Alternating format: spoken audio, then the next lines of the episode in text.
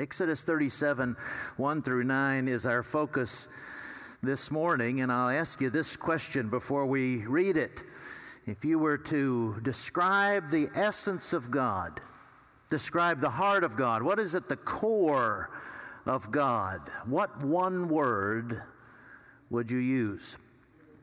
If you have studied Exodus very long with us, you know that answer has been given.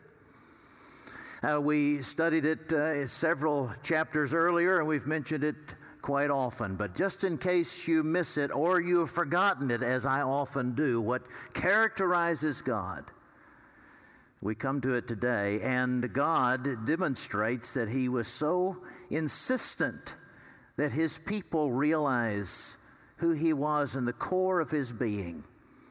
That He had a piece of furniture crafted that would bear in the holiest of holy places the testimony to who he is. Chapter 37, verses 1 through 9. Bezalel, Bezalel and Aholiab were the two artisans who crafted uh, the uh, furniture of the tabernacle. Bezalel made the ark of acacia wood. Two cubits and a half was its length, a cubit and a half its breadth, and a cubit and a half its height. And he overlaid it with pure gold inside and outside, made a molding of gold around it. And he cast for it four rings of gold for its feet, two rings on its one side, and two rings on its other side. And he made poles of acacia wood and overlaid them with gold, and put the poles under the rings on the sides of the ark to carry the ark. And he made a mercy seat of pure gold. Two cubits and a half was its length, and a cubit and a half was its breadth. And he made two cherubim of gold. He made them of hammered work on the two ends of the mercy seat one cherub on the one end, one cherub on the other end. Of one piece with the mercy seat, he made the cherubim on its two ends. The cherubim spread out their wings above, overshadowing the mercy seat with their wings, with their faces one to another toward the mercy seat, were the faces of the cherubim. Brothers and sisters, the grass withers and the flower falls, but the word of our God will stand forever. Let's pray together. Open our eyes, O Lord, that we might see in this simple, visual, artifact that you crafted for the temple. Help us to see Jesus, in whose name we pray. God's people said together, Amen. when I lived in St. Louis, it was difficult to get a license renewal or a tag renewal or a title in the particular place, the particular area of St. Louis where I lived. It was, it was difficult. Difficult because uh, that, uh, that uh, agency was, was run by three very, very capable women who had been at their job for a long time. They were matriarchal women. They ran that place with an iron fist. They took it very seriously. And uh, when you when you went into the the, the building, it, it was something like it was a room, and, and you go in like you do in a lot of places. There's a there's a machine there or a, a, a dispenser, and you strip off a tag. It has a number on it, tells you when you're going to be called forward. But when you go in there and take your number, you look toward the end, you look toward the end, and there were those three judges really sitting up at a high bench on a dais, and it could not have been more intimidating than the Supreme Court itself. And uh, the, the place itself was, was silent. It was as quiet as a library because everybody was listening keenly to what documents were being required. And they were, they were precise and complete and odd. Uh, you know, where is your original birth certificate? Where is the, the DNA sample from your grandfather on your mother's side? And, and people were constantly being rejected. You, you heard these horrifying words. A word, really, when someone didn't have the right document. Next! And the person would slink out the back. And if anybody argued with these judges. There was a picture of the governor behind them, and they just pointed with a thumb. In, in effect, saying, Take it up with the governor. We're just his representative. He's the one who makes the demands. That's what authorities can do. When someone is an authority, like the governor over the license bureau, or God over humankind, they make demands. We can't argue with them. God says to us in this ark that He makes demands, and we must meet them.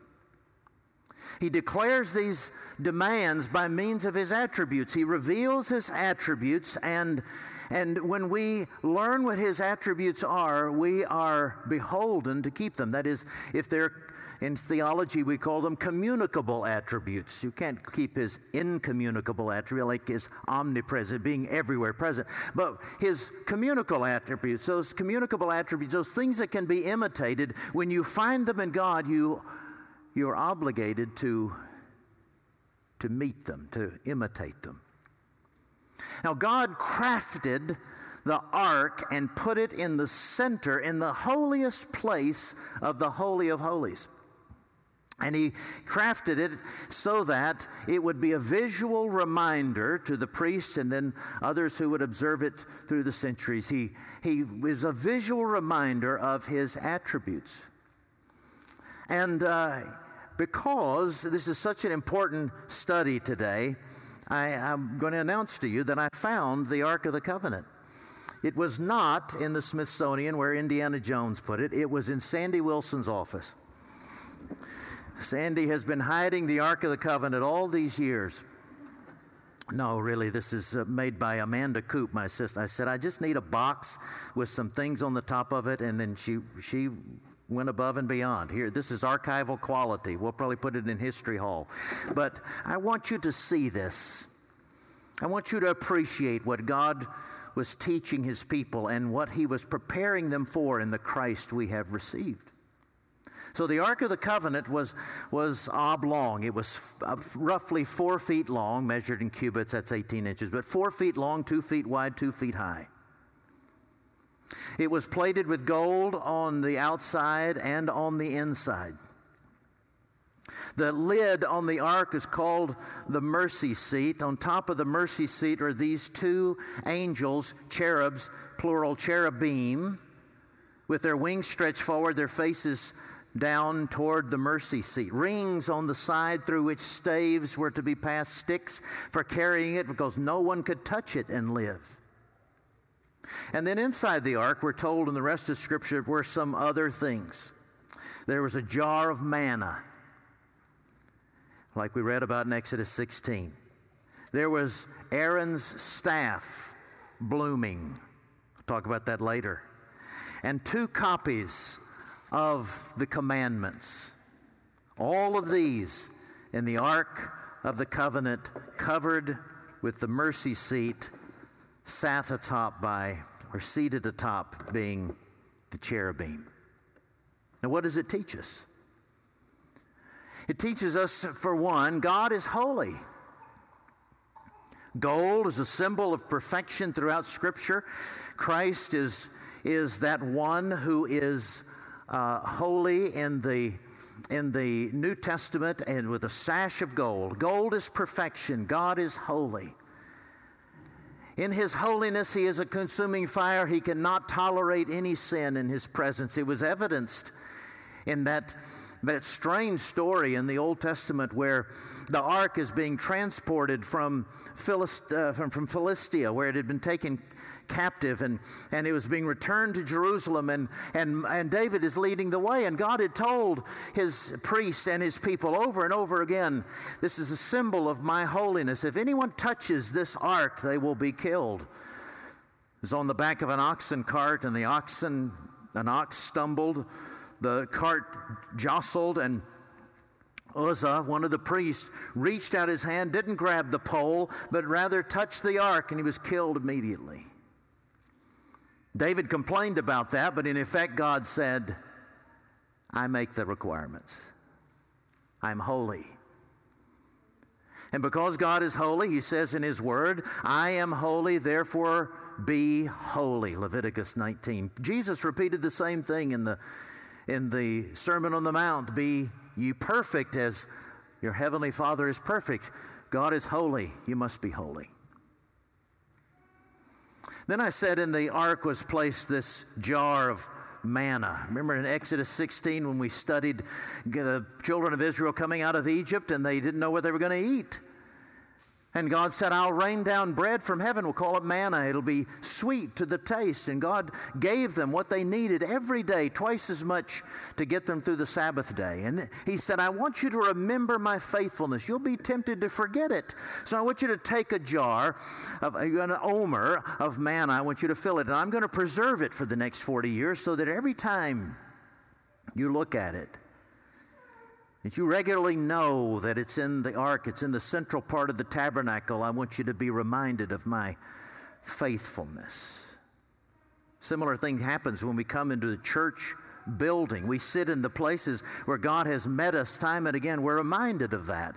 We come to the Lord's Supper. We're reminded of how God has assured us in the past. We're reminded of where we knelt and He assured us of, of His forgiveness. We see these shields of covenant, of the covenant all around our balcony. We see the cross, and it reminds us that God is faithful. And from all eternity, from all creation to now, and, and beyond to the celestial city, into into heaven, He will faithfully preserve us with His love. God is faithful. We must be faithful. Samuel said as much to his people as he was dying. He said, Fear the Lord and serve Him faithfully with all your heart. For consider what great things He has done for you. Be faithful in response to the faithful grace of Jesus Christ. And then he revealed in this ark that he is sovereign.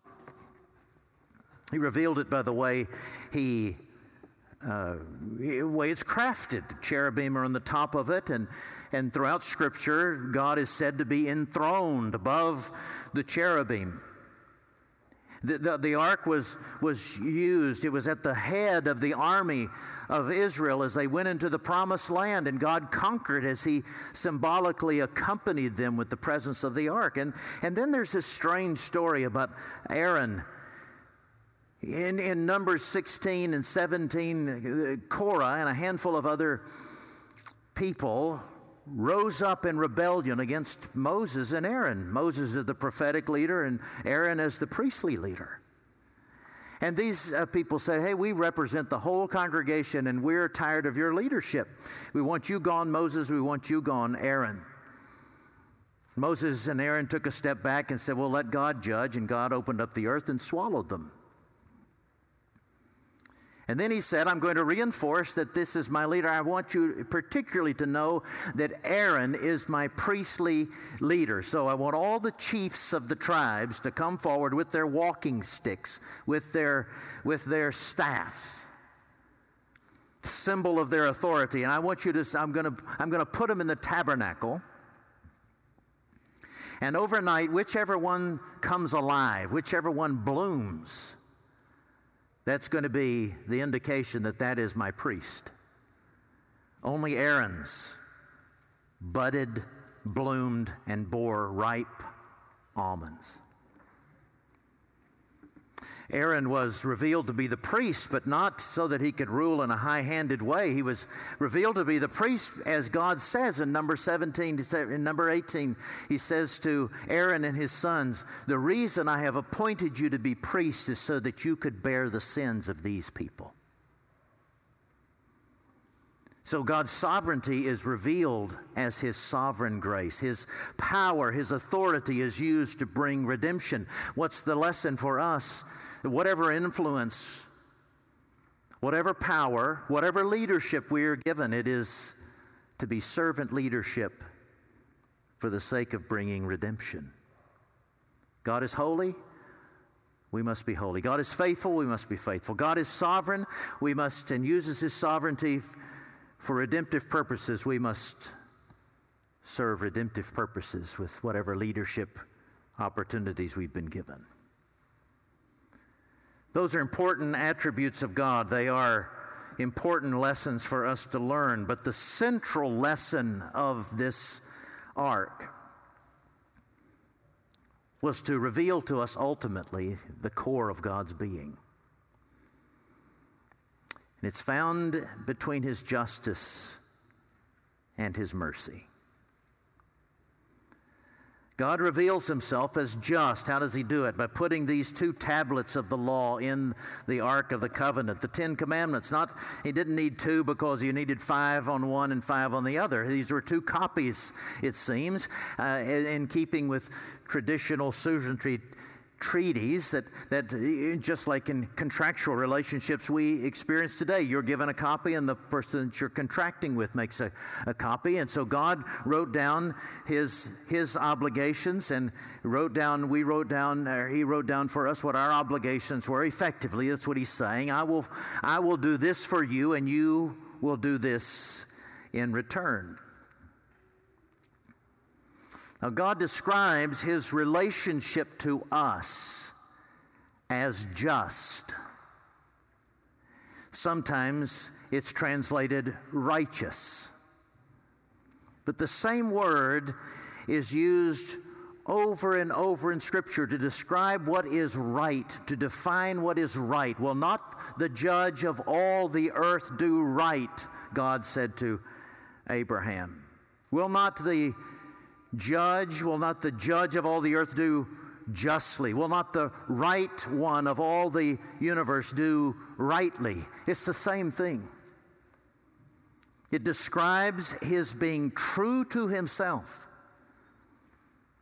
So he says that he will, he will, uh, he will relate to us in such a way as to provide everything that we need, our salvation, our life and breath and everything else.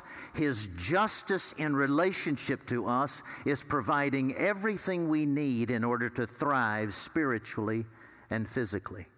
Describes that as righteousness, as a gift. We'll look at it again tonight from Habakkuk. And then he describes our relationship to him as also one of justice or righteousness. When we are living rightly in response to His grace, we are said to be just and righteous. And then he says, but if you're going to imitate, you're called to imitate my just, my righteous relationship with you, and you are to imitate it not only in the way you relate to me, but in the way you relate to each other. There is in Scripture descriptions of what it means to live justly or righteously relative to all of the people around us. Now, there's a lot of confusion about justice in our world and in our culture, and unbiblical thinking, unbiblically thinking people, both outside the church and inside the church, have hijacked the concept of justice and filled it with uh, all kinds of meanings that don't entirely square with Scripture. So it's important for us to talk about, to reclaim that word justice as it is defined in Scripture. That, that, that idea of righteousness. Because it doesn't fit cleanly into anybody's categories. It doesn't fit cleanly into one political party or another. It doesn't fit in cleanly into any political or social philosophy. It cuts against the grain of all of them. There are five characteristics of biblical justice as it relates to people, dealing with people.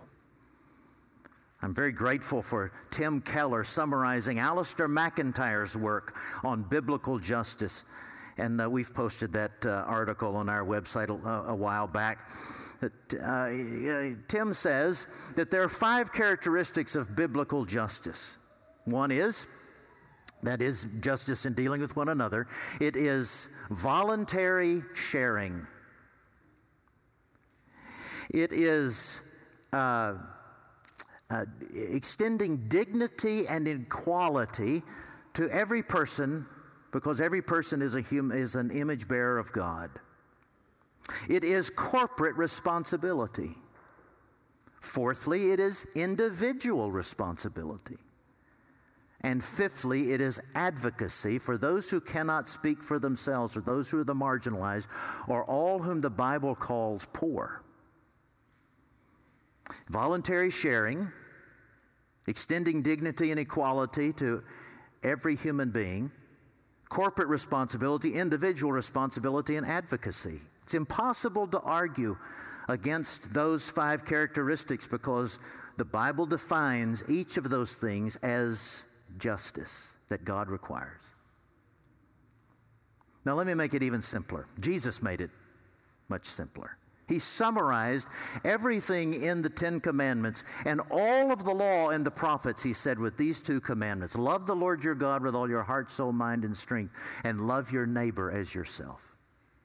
It's just that simple. If you want to be justified before God, this is what you do.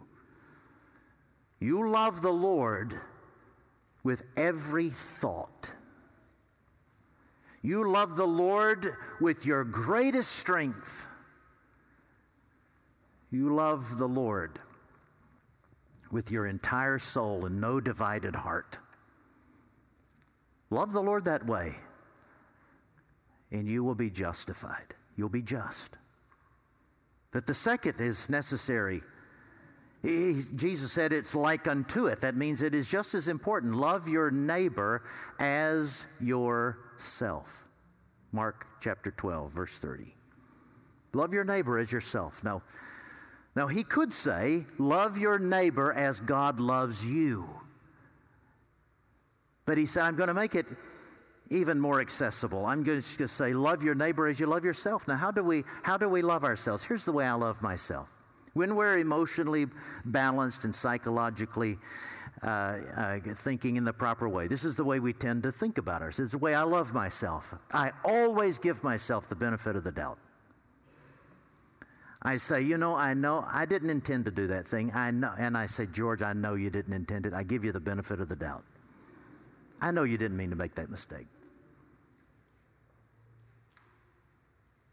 And then when I when I think like Paul, who am I? I do what I don't want to do, and I don't do what I want to do. Wretched man that I am, who shall set me free from the body of this death? When I am almost near despair over my sin, you know what I always do? I continue to love myself. I love myself despite my sin and offense. I think the best about myself. I, I defend myself. I think you do too. God says if you want to be in a just relationship with me, just love your neighbor as you love yourself. Love your neighbor the way I love you. It's just that simple. You want to be justified? You want to be just? That's the requirement. We stand condemned, don't we? I want you to notice on the top of this box, it's not nearly as dramatic as it was in reality, but here's the representation of blood poured on the mercy seat. And once a year in the Day of Atonement, the priest was instructed, the high priest was instructed to take a goat and slit its throat and pour all of its blood on the top of this mercy seat, this lid that perfectly covers the ark. Why would God mess up such a beautiful box?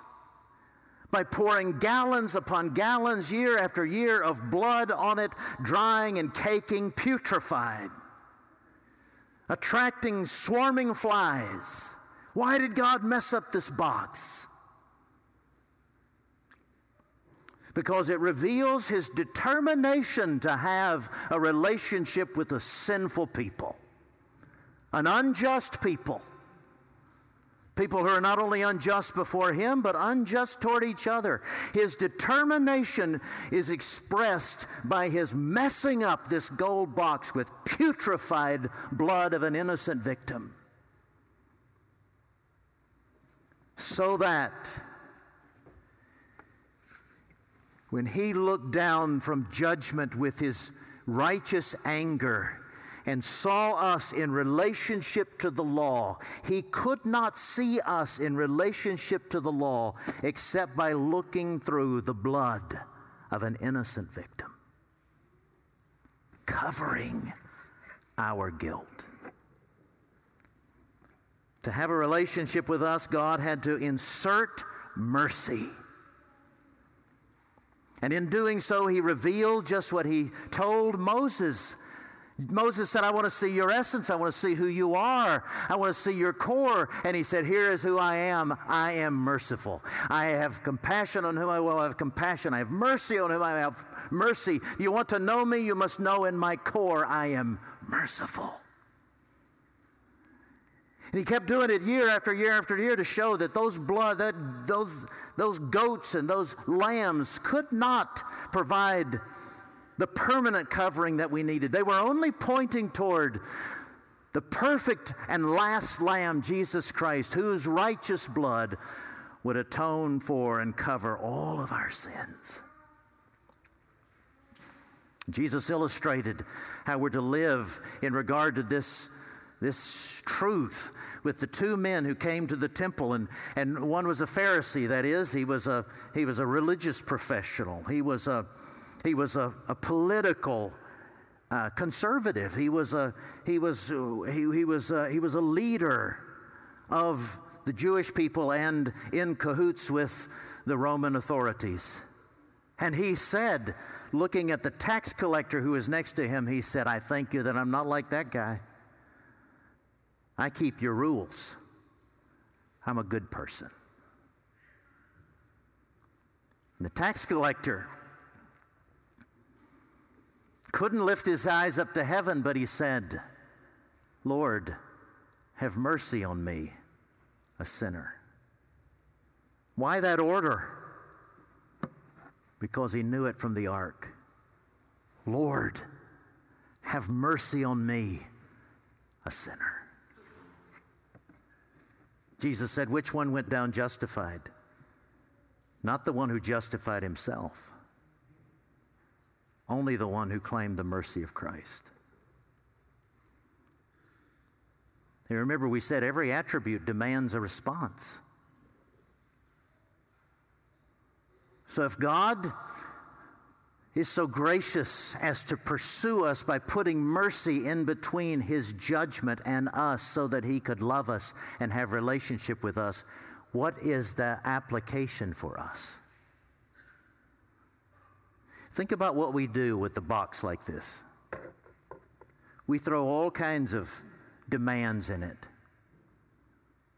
The only way you're going to relate to me we say is you've got to meet my this is the way i identify this is, this is the political party I identify with. This is the ethnicity I identify with. This is the socioeconomic level I identify with. You need to be above me or you need to be below me. I, this is, the, this is the, the, the, the kind of neighbors I like. Uh, this is the way I like people to speak to me, the way I like people to treat me. This is the way I like people to express themselves. We put that in the box and we say, now, if you meet those demands, I'll have a relationship with you. But every week we pray,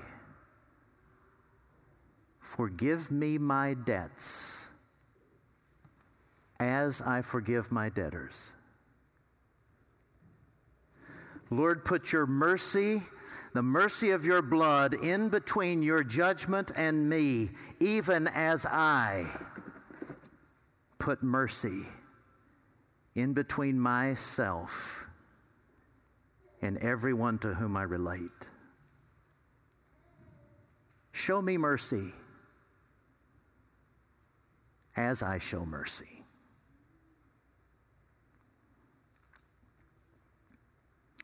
They will know you are my disciples, yes, by the way you love one another and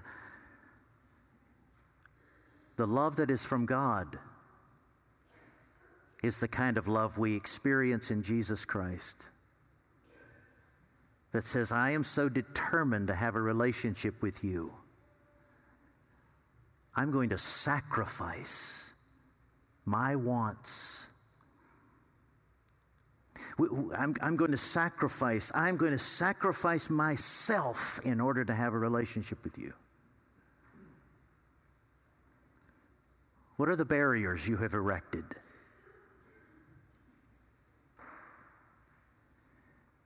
They keep you from loving other people the way God loves you. Is it your prejudice?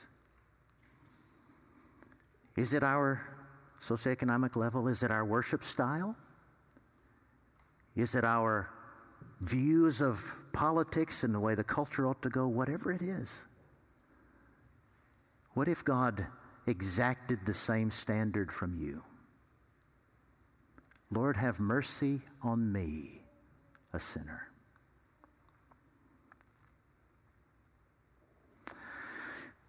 I visited that license bureau one occasion there was a man sitting next to me who was nervously rifling through his papers to make sure he had everything that was required of him. And, and he eventually found something that she was requiring that he didn't have. And so he quietly put his number aside and tried to slink out the back door. And the, the door creaked as he tried to make his exit.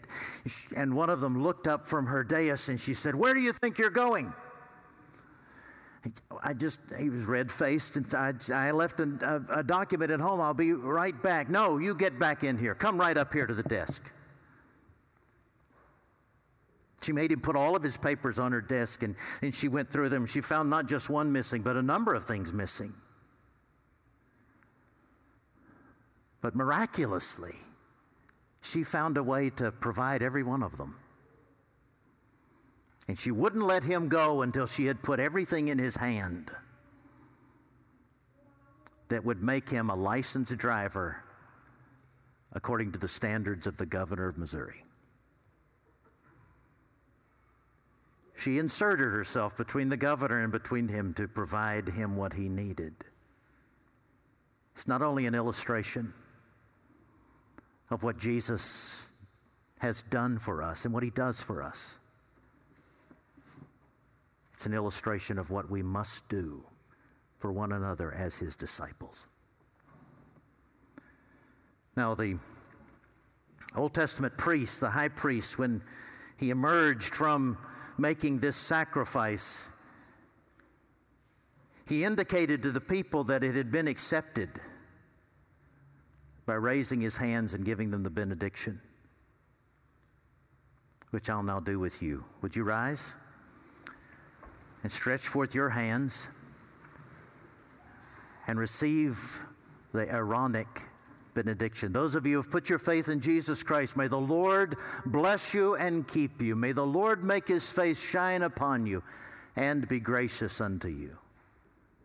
The Lord turn his countenance toward you and give you his peace now and forever. Amen.